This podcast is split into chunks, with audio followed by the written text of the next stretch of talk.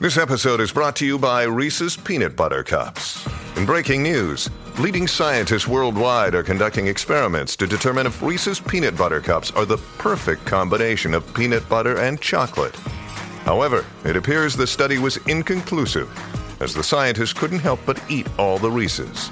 Because when you want something sweet, you can't do better than Reese's. Find Reese's now at a store near you.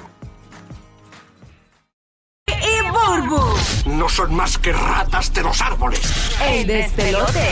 Oye, acá eh, abundando un poco sobre el tornado en Palm Beach, donde un carro salió volando en medio de la carretera. Buscamos más información, no hubo heridos. Gracias a Dios, señores. Porque imagínate tú. Este, Eh, sí. Pero quedó todo eso bien feo, tú sabes. No, es que, que lo que estamos Sí. diciendo ahorita, mano, como eso es imprevisto, se sale de momento así. Terrible, ¿no? Estás Así guiando y de repente te cae un tornado encima como que no era. Esa es la cuestión. Bueno, señores, eh, tengo una noticia por acá, eh, eh, eh, rapidito. Yo nunca había visto una, una estupidez como esta. Señores, esto es un estudiante Eh, que se comió una obra de arte eh, que estaba pegada con cinta adhesiva en una pared en un museo. Porque y que tenía hambre.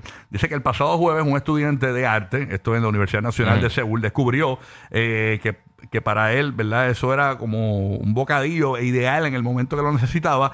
Y cogió y, y, eh, despegó el, con el- Era un tape, que- ¿cómo se llama este? El tape gris, el tape gris sí, este. sí, sí, sí.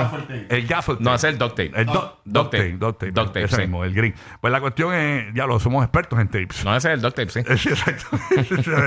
la, verdad. Nada, la cuestión es que el tipo cogió eh, y, y es una obra icónica de un artista italiano que se llama Mauricio Catalán. Eh, y la obra consistía de un de una banana, un guineo, eh, pegado con el duct tape en la pared.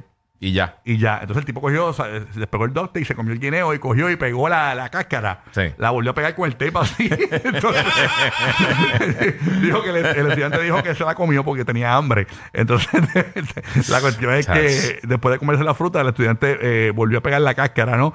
Eh, y lo que hizo fue, el museo fue que pues, la reemplazó con otro plátano. Obviamente, sí, sabes, pusieron otra ahí. Pero yo, yo digo, pues, qué rara esa hora. O sea, esa hora, me imagino que mientras más podría se ponga el guineo, eh, Sí, pues, más, más, más, más arte hay en eso. Pero ¿quién se le ocurre ese, Eso hora? tiene como que muchas cosas. Primero de todo, yo no voy a coger un, un- un guineo que está pegado en la pared y comerlo. Vamos no. a empezar por ahí. No. Y después pegar la cáscara. No, no, la estupidez de la obra de La- arte. sí, o sea, sí, pero mano, esas cosas de, de- si tú vas a los museos así que tienen un montón de arte así bien, bien. Eso es bien raro. Eh, sí, eh, eh, y tienen un montón de estupideces rarísimas así. y la gente paga un, un, un paquetón un por billete, eso. por- eh, pero eso, eso lo ves en el supermercado. Sí, Billete. seguro que sí. Ay, señor. Y Bueno. Digo caro, pero no tanto. Exacto. Bueno, Roque José, ahora sí, cuéntanos. Vete queda por allá, cuéntanos. Vamos allá. Cruzando, cruzando los dedos, que no se vaya al internet. Mira, eh, aunque no lo crea, esa misma obra de arte que tú acabas de mencionar, la del guineo con el, el- el duct tape y todo, Sí. tú sabes que el mismo creador, el Mauricio Catalán ese que acabas de mencionar, Sí.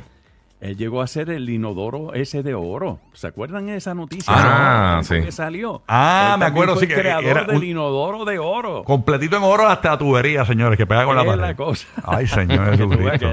el tipo cuando se inspira. Para que eche una el- purruchada de 14 quilates. Tú sabes cómo es. Ese inodoro costaba 1.2 millones de dólares. Ah, mira, porque bueno. todavía tiene que estar por ahí. Mira, Ujú. Tú sabes que cuando tú visitas distintas ciudades, eh, tú pones, por ejemplo, estás en Nueva York, le pones hashtag New York y hashtag Manhattan, lo que sea. Pues acaban de tirar un listado de las ciudades de la costa este de Estados Unidos. Deja cómo me sale esta palabra, instagramiables. La Que más, la, más, la más. La- las que más taguean. Instagramiable, La- la, que todo el mundo menciona. que todo el mundo pone hashtag ahí en duro. Sí. Sí, hashtag. Hay un listado de 10 ciudades de la costa este de Estados Unidos.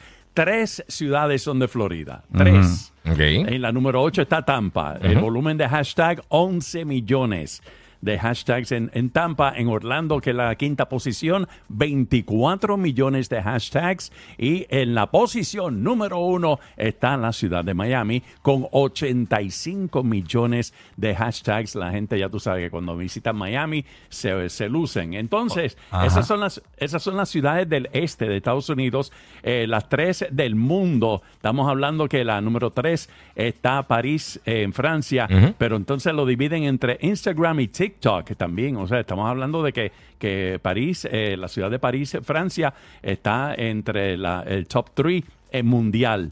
La Wow. número dos, que me imagino que va a subir a número uno ya mismo por, por la por la coronación del Rey Carlos. Sí. Es Londres, Inglaterra, que tienen TikTok unos 54 mil millones de, eh, de menciones en TikTok. Y en la posición número uno, no sé por qué, voy a tener que leer después, Milán, Italia. Es la Ah, ¿de posición número uno Ah, en eh. el mundo en cuanto a Instagram y TikTok. Y cuando vas al refiere. hashtag lo que sale es pasta ahí, rotini todo el tiempo.